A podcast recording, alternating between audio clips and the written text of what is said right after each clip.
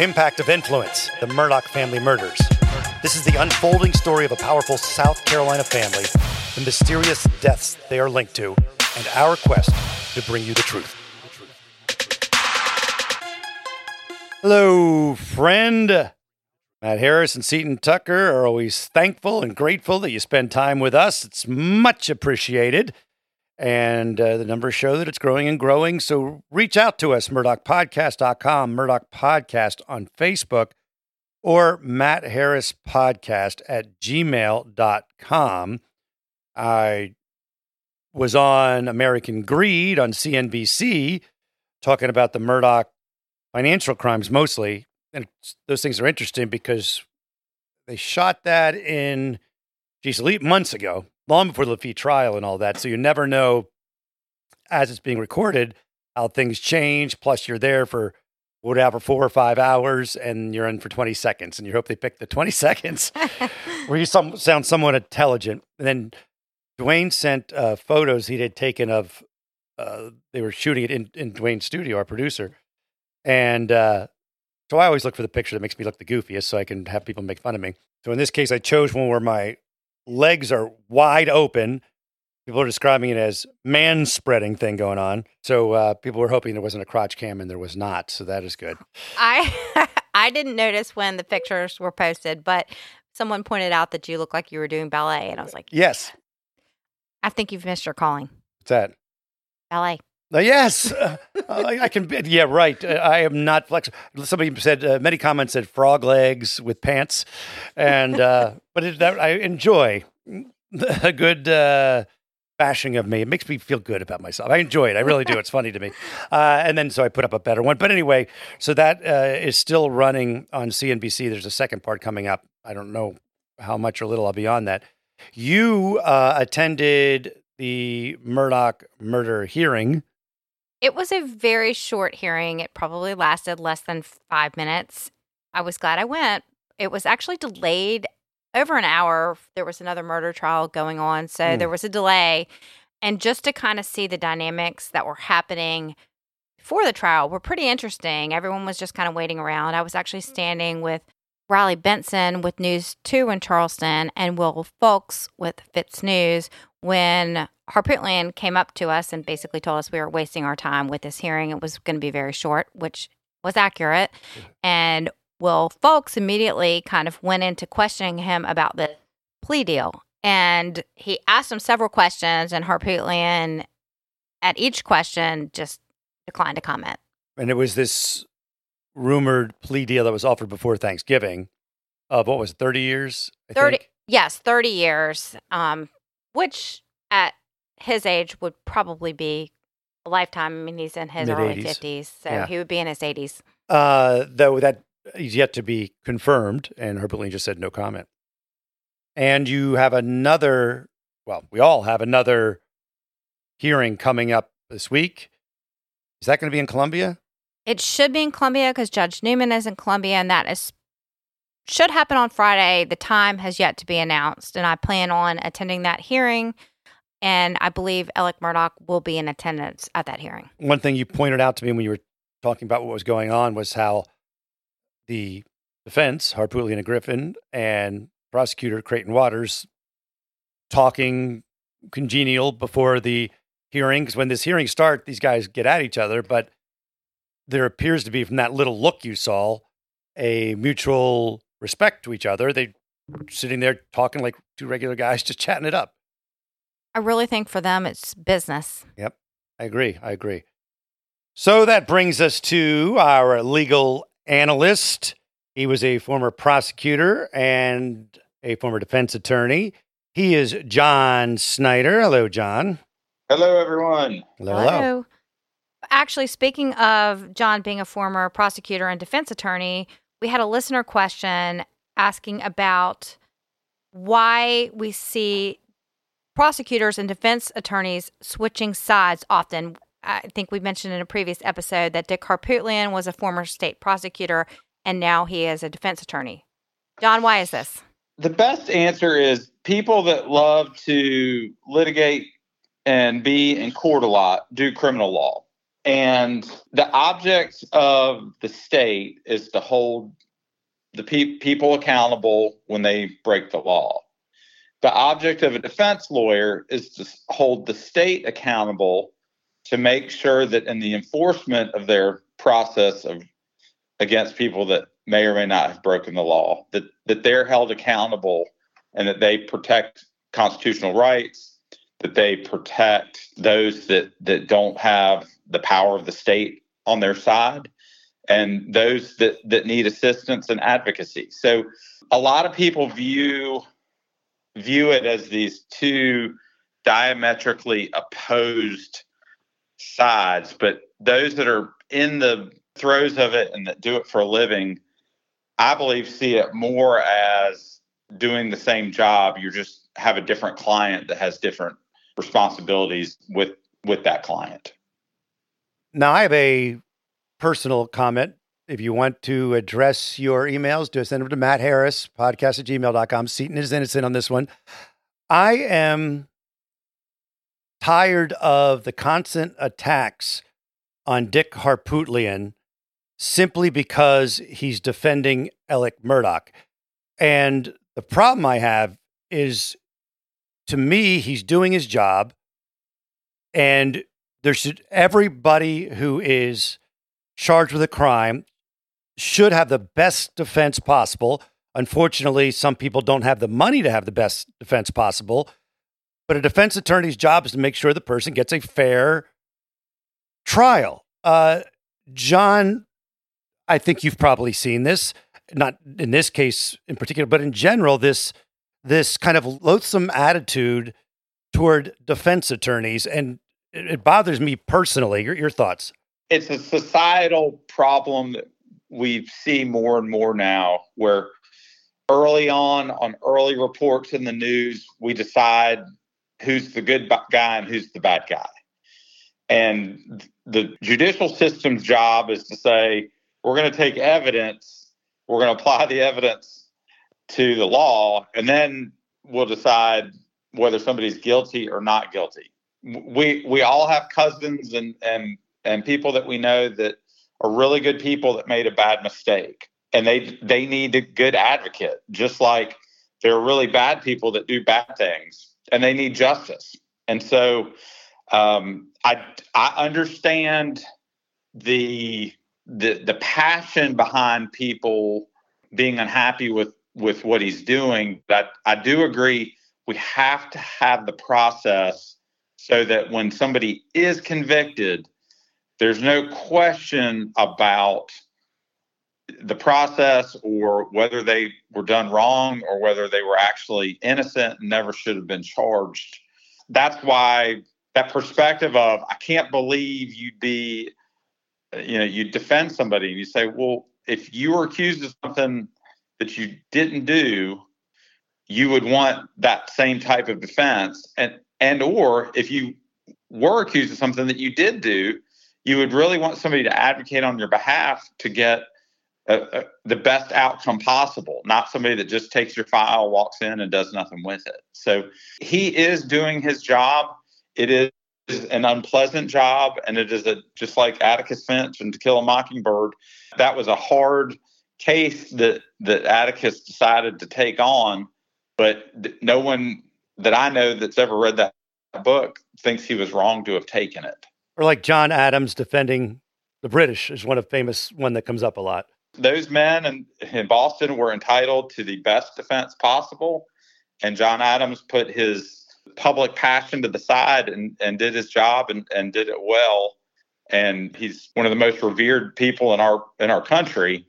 And and part of that's because he had the he he took a principled approach to something that where people felt very strongly and and he did the right thing. Now on to the case, Seaton. Fair enough. Um, next, I kind of want to go into this defense motion to unshackle Alec Murdaugh. In the motion, they say that Alec hasn't engaged in any behavior suggesting he is a threat to the courtroom or will somehow escape it. In the prosecution's response, they say they will leave it up to the judgment of the court. So, John, do you think that Alec will be shackled? I think during the trial he won't. Again, this is this is one of those like would someone in the same circumstances be treated the same way? And then the court will decide based on that. I understand the argument. He is accused of murder. If it was just financial crimes, I think it's a no brainer. But because of the murder charges, I think it'll it'll be what's historically been done in courts in South, South Carolina will be the result. They mention a motion in the U.S. Supreme Court case, uh, and a case is actually that if forbidden shackling criminal defendants during a trial without a quote special need, because shackling is a quote inherently prejudicial practice and quote should be permitted only where justified by an essential state interest specific to each trial. And Harpootlian goes on to say what, what you said the state's argument would be well, we shackle all these guys. Harpootlian says most murder defendants do not have TV crews filming every pre-trial hearing.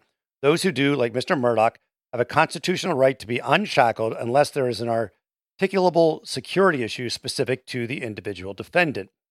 Basically, saying the jury pool is seeing a guy in shackles, it will affect how they see this court case. I see his perspective and I understand their argument, but I, again, it's going to be what's historically been done. And there are other there are other restraint methods where maybe has got on a shock belt or some some other device. Law enforcement has a has a duty in this as well to keep the public safe and to keep the courthouse safe. And so I see the argument and I think I think the court's going to decide based on what's historically been done. And it could also be something that's brought up on appeal if he was found guilty and they say that this unduly prejudiced the jury by seeing him in shackles. Constantly in the news, every pretrial hearing, which Harpootlian has warned there's going to be a bunch. So let's move to the next one. So, next, in our last episode, we talked about the defense's motion to exclude false testimony destroyed by the state. It's, I think, a lot of it had to do with the shirt that Alec was wearing on the night of the murders. Uh, the defense claims that the shirt was destroyed by the testing that was done by the state. We have yet to see a response by the state. My question to you is Will we see a response, or will this be something that is litigated in a hearing? I think it's something that will be litigated in a hearing, or it'll be a it'll be a limited response. Reading some of the motions that we're going to be discussing here today, there's a lot of stuff getting put out into the into the public stream. When you read one side, you may be like, "Well, that doesn't sound very good for the state." But then the state in a hearing will be like, "Well, here's here's what's really going on." We have been trying to say that throughout that like you hear these things doesn't mean these things are facts that are leaked and doesn't mean they're going to be spoken about at trial. And we've only heard one side because we have heard from the defense, but we have not heard from the prosecution on these on these particular motions. Correct. I want to move on to what Judge Newman ruled in the hearing on Friday. He said that Alec Murdaugh would have to attend any hearing that addressed substantive issues. And so I guess he's requiring Alec Murdaugh to be present. Uh, why would Judge Newman make this ruling? One, it protects him it, it protects the court's decisions on review from appellate courts. Two, he has a constitutional right to be there because it, his substantial rights are being affected based on these decisions. He has a constitutional right to hear them, to know what's going on, and it also prevents law enforcement from saying, "Well, gosh, it's a it's a real hassle to bring him to this courthouse or that courthouse."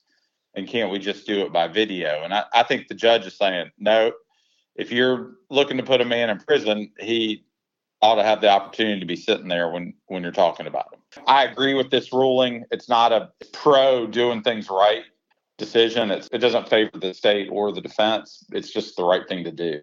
He doesn't really need to attend it if it's just something addressing scheduling issues or that sort of thing. But if it's something important, he needs to attend. That's right. And they don't, and you don't want them later on on appeal saying, well, I didn't have a chance to be at my hearing or whatever. And, be, and the judge is like, no, I made a, I made a ruling from the bench that you, you had to be there. Well, Will and his group at FITSNews had a lot of leaks this week to report. Seaton, do you want to go over this? Well, they talked about some pretty graphic injuries to Paul's head. Describing this won't be nearly as, as graphic as it was in the article, but there are two things that jumped out at this in the FITSNews article that are not so graphic. One is that it appears to confirm what was in the other motion uh, a week ago or so that there was blood on the walls, which now pretty much I wouldn't say confirms because this is a leak, and that was what the, the the defense said. But he was inside that feed room when he was shot, which is was news last week when we first heard it because we had heard he was halfway in and halfway out the kennel. Had various rumors about that. So that that puts him in the feed room, is a change. And we had wondered why Alec could not roll Paul's body over because Alec is much larger than Paul. But after reading what this scene must have looked like, it's possible in my head that it was such a gruesome scene that maybe not physically couldn't roll over, but just the idea of rolling the body over when your son is in, in, in such a, a, a graphically bad scene and severe head injury. Severe head injury. And even rolling might cause more damage to the body. So he might be thinking, I just can't do this, or he starts to move it. Things deteriorating. So that's the things I wanted to point out without getting graphic on it. What was in the FITSNews articles? What's your question to John? The description was so disturbing to me that I would ha- personally have a hard time looking at those photographs as a juror. I'm super squeamish. John, how is that addressed when picking a jury? Well, this is standard boohoo defense motion to say, oh, judge, if you show those pictures, the jury's going to be so upset that it'll it'll inflame their passion and they won't be able to listen to the to the law. And the judge will say, "Suck it up, Buttercup." The case law is very clear that evidence is evidence, and evidence of the murder are pictures of of the decedent uh, in the state that they were found in to preserve the evidence. Um, it is uncomfortable. It is it is murder, and on the other side of that is somebody's life was taken and you know somebody's liberty is at stake and so you don't want to exclude evidence just because might make people sick. I think you talk to anybody that's done criminal law or uh, maybe some of the more serious personal injury stuff and there's a lot of haunting that goes on in that vocation. You you have to sift through pictures you're you're reading descriptions of awfulness and you still have to do your job it is uncomfortable. It is it's awful, but it is a, an important part of the process. And case law will support those pictures being entered into evidence and, and being used as part of the state's uh, case, and maybe even part of their their opening or closing arguments. Uh, would, would it be something that defense or state would ask the jurors, or the judge would ask the, the jury crew? Are you capable of looking at very graphic photos. Absolutely. So you, you, I would say, all right, uh, Mr. Harris, I understand that you have a, from talking to you, you have a gag reflex. I do. Okay. If we show pictures of someone who was murdered and in in the state of their murder, will you be able to look at look at that and still not be swayed just by the image? I think so. Okay. Will you be able? Would you be able to? Know that that image exists. Take a little break and uh, get you ready for some traveling you've got coming up, some international trip where you want to be able to at least get around, right? So you want to learn the language of the country that you're going to. You want to experience it with a little bit of knowledge going in. And you can get a lot of bit of knowledge when you use Rosetta Stone. It's the most trusted language learning program. It's available on desktop. It can also be used as an app on your phone or tablet. And Rosetta Stone teaches through immersion. It's instead of memorizing and drilling vocabulary words, you learn by matching audio from native speakers to visuals. You read stories, you participate in dialogues, so you are ready to go. It's the most trusted, time tested app out there. They've been the expert in language learning for 30 years. Buy Rosetta Stone now, and you never have to pay a renewal fee. Don't put off learning that language. There's no better time than right now to get started. For a very limited time, Impact of Influence listeners can get Rosetta Stone's lifetime membership for 40% off. That's 40% off unlimited access to 25 language courses for the rest of your life. Redeem your 40% off at rosettastone.com backslash today. For the ones who work hard to ensure their crew can always go the extra mile, and the ones who get in early so everyone can go home on time, there's Grainger, offering professional grade supplies backed by product experts so you can quickly and easily find what you need. Plus, you can count on access to a committed team ready to go the extra mile for you. Call, clickgranger.com, or just stop by. Grainger, for the ones who get it done. And still listen to the laws the judge gives it and then apply that law to the facts. I would. And so you'll you would be asked questions about could you put your feelings same thing seeing with you like we understand these are going to be unpleasant and horrible pictures do you think you can put those to the side yeah can you put your your feelings about it to the side do the do the right thing that needs to happen in this case I want to add something, but it's not a question. Just something from the FITSNews article was the phone of Paul's found on his buttocks, and that was different than we had heard. At one point, it was under his body, so maybe it originally was, but Alec claimed the phone fell from Paul's pocket when he tried to roll him over, and then he put the phone there because he realized, according to the FITSNews leak, realized it was evidence that he didn't want to handle it anymore. And also, we see in the article, according to Alec's attorney, that Paul's phone was dead by the time uh, SLED got it. Next, let's move on to another motion that was filed by Alec's defense team. It was a motion for a bill of particulars, requesting the state articulate the motive for Alec Murdaugh killing his wife and son. Uh, I, yeah, obviously, the financial crimes could be a motive. Uh, the defense says that this would allow them to identify relevant inculpatory or exculpatory evidence in advance of the trial, and that it would also be unfair to ambush Murdaugh at the trial with a surprise theory. So, first, my question to you, John, is what is a motion for bill of particulars?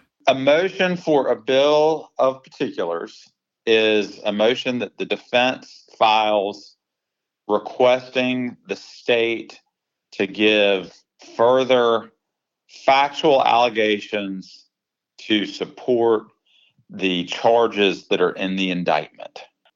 An indictment will have maybe a brief recitation of fact that meets the legal standards for the different elements of a crime.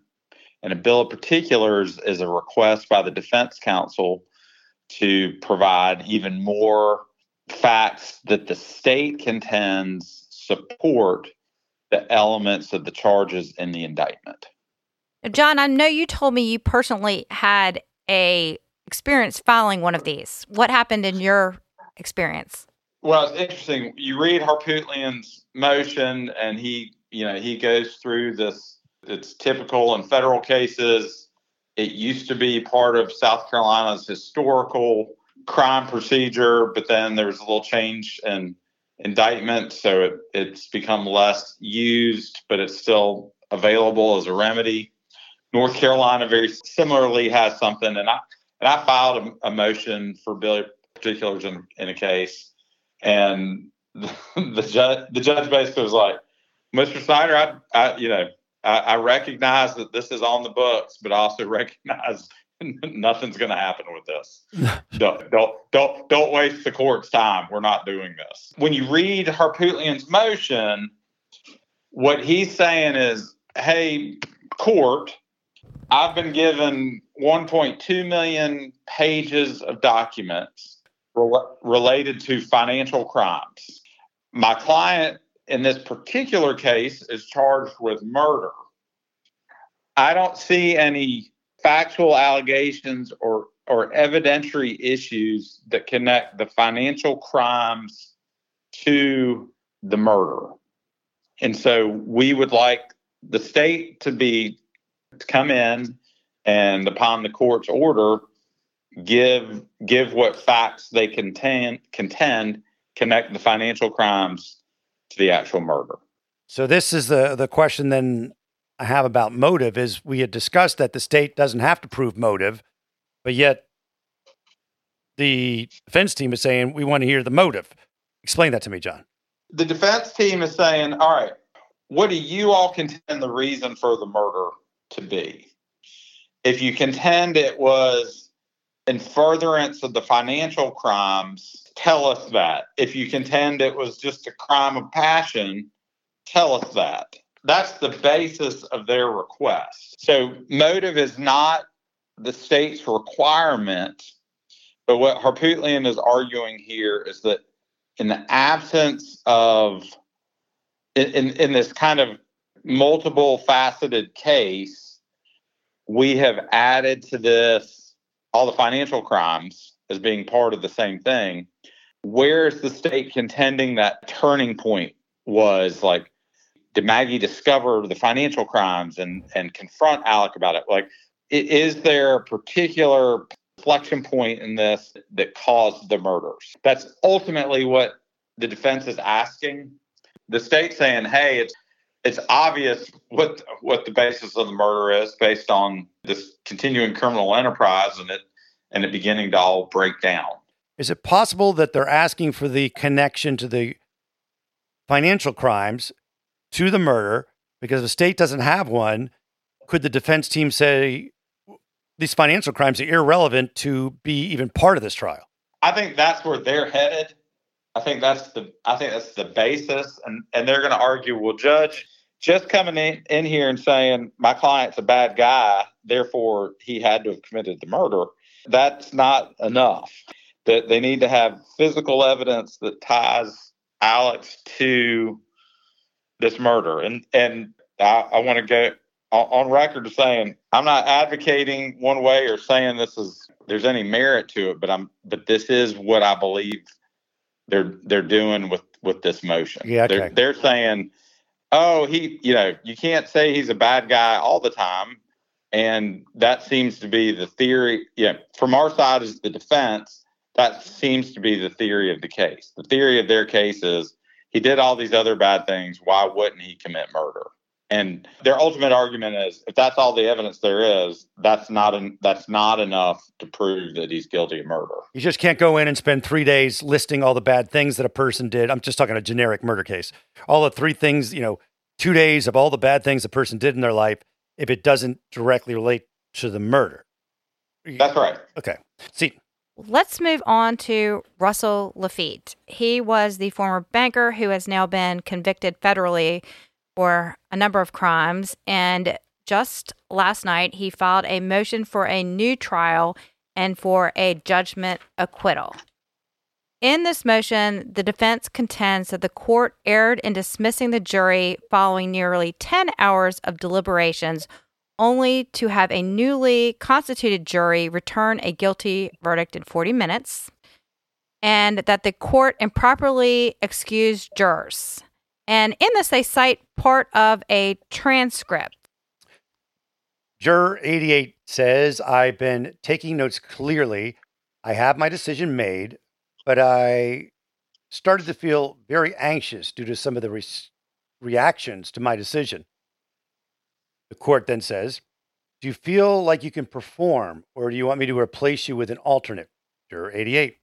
Your Honor, I don't want to be replaced, but and I'm usually very strong when someone is butting up. But I don't want to be trialed for my decision. There's, you're not sure what that word is. The court says, well, whatever decision you make is your call. Juror number 88, yes, sir. The court, the issue is, are you able to perform your duties as a juror? Juror number 88, at this point, no. The court, okay, I'm going to honor your request to replace you then. I have read through a portion of the trial testimony regarding the replacement of the juror. And in this testimony, they talk about these two notes from the same juror. One talks about needing an antibiotic and they could delay that for two hours. And then the second note says, feeling pressure to change my vote. And then there's another juror that also sends a note and says, Your Honor, can you please call an alternate as I am experiencing anxiety and unable to clearly make a decision? Also, in this transcript, they talk about it being a holiday weekend. John, let's get to it. I read the court transcript uh, between the the attorneys and the judge, and you guys, can, everybody can find those online. It's an interesting issue, and it is one that will be litigated on appeal, and it is one that I believe the the circuit court that hears this, the federal court, if they decide that it was improper to dismiss that juror, then Lafitte will get a new trial. Um, because you, you know the, and and what they're arguing is not only did you dismiss the juror, but like you dismissed a, maybe you dismissed a juror that was going to vote our way, and you replaced him with someone who clearly didn't, and now our guy's staring at an extensive federal prison sentence. Hmm. Some research will be done and briefs will be written that'll that'll lay out what what the positions are of each side. The government's going to say you had a right to object. We agreed to this process, similar to what the judge said when everybody came back from court. Say we all agreed to this process. You can't object now. And what what Lafitte's attorneys were saying is like we agreed to go going and talking to him. We didn't agree that you would immediately dismiss them without discussion from us. And that will be the basis of the appeal. And especially now that we have the benefit of the transcript of the conversation between the judge and the juror, that juror wasn't saying, take me off the jury. He or she was just saying, here's what's going on. Hmm. Judges hate to be overturned, they don't like it. They just don't like it. I mean, I had a case on appeal that got overturned, and the judge is now on the federal bench, and he gave me a hard time because he got asked about that case during his during sure. his confirmation uh, interviews. Really? And we're and, and we're good friends haven't appeared in front of him in, in you know, 20 in a long long time but but it you know it, it really bothered him. Some mm-hmm. judges don't care uh, but federal judges all care. If this case were to get overturned as a result of that I, the judge will be unhappy. And he and and the judge will feel like well i gave i gave them a chance to to object and to suggest an alternative and they didn't. So we'll, we'll see what happens there. But but the outlier is the conviction could be overturned based on this and, and ordered for a new trial. What about the fact that it was a holiday weekend and it appears that there may have been some incentive to want to wrap this up before the Thanksgiving holiday? You're always going to have something. Somebody, you know, you got 12 people. Somebody's always going to need to go somewhere and do something. And that can't be enough to do things one way or the other. The other, the counter argument is, as a defense lawyer, you might want to do a trial at the holidays because people might be in a more charitable mood, and so mm-hmm. you know that that they're that they're less likely to convict. So much of it is just kind of educated guessing, and very little of it is predictable. But this this isn't this is an issue, and there's and and it will it will go up on appeal because I, I do think there's a question and the courts will decide whether you know they may say look that was in the judge's discretion conviction upheld. And that's that's that. Well let's talk about the logistics of what happens to russell in the interim. Does he remain out on bond or will he be sentenced first? How does this work? It depends on what the pre-sentencing report is recommending. If they're recommending active time, if they're recommending extensive home confinement, if they're recommending. So the goal of the criminal justice system ultimately is restoration, is, is to make people whole. So how do you do that? You pay your penalty, and then how do you get restitution? So Lafitte may wind up with maybe limited time in federal prison and a whole bunch of time on house arrest or that kind of thing. And and and at the same time, you don't want to put off getting credit. If he's got if, if he's looking at a 10 year sentence, let's say, you don't want to wait two years to start your 10 year sentence. He and his lawyers will be working with the with the marshal's office and the post conviction sentencing folks to to do what's best for him and his family. And and that also addresses the fact he was convicted of multiple federal crimes. Or you may just want to stay home another two years if it's going to take that time and spend it with your family. Yeah. Or just start ticking that clock so you're out of there when you're a relatively young man. Yeah, and it depends on how much time the the state's going. And and obviously you could see this issue on appeal. There might be a real compelling argument that he gets a new trial. It may be that the, the feds come back and say, "All right, you want to you want to enter a guilty plea now, Oh, and okay. here's here's the plea arrangement." So Um, lot lots of things could happen, um, but they'll all be very structured and and confined to federal criminal procedure. So they will do the sentencing hearing prior to determining whether this appeal will be heard. I believe so. I, th- I don't. I don't know that they're going to hold up on that. All right, before I let you go, John, some uh, comments headed your way. This from Stephanie. She says, Love your podcast. I am obsessed with everything Murdaugh. I love how y'all tell your story in straightforward detail and no fluff. I like how you have experts and people from both sides of the stories, and I especially love John Snyder's explanations. I have several times commented out loud, Great point, John Snyder. I never thought of that. But this is even better for you.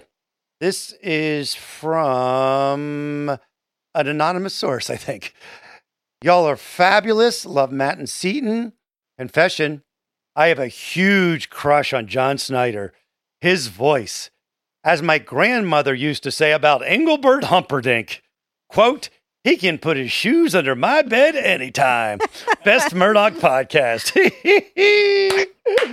That's Well, that, wonderful. that was sweet of my wife to send that, that comment. no, your wife would never say that that nice of a thing about you.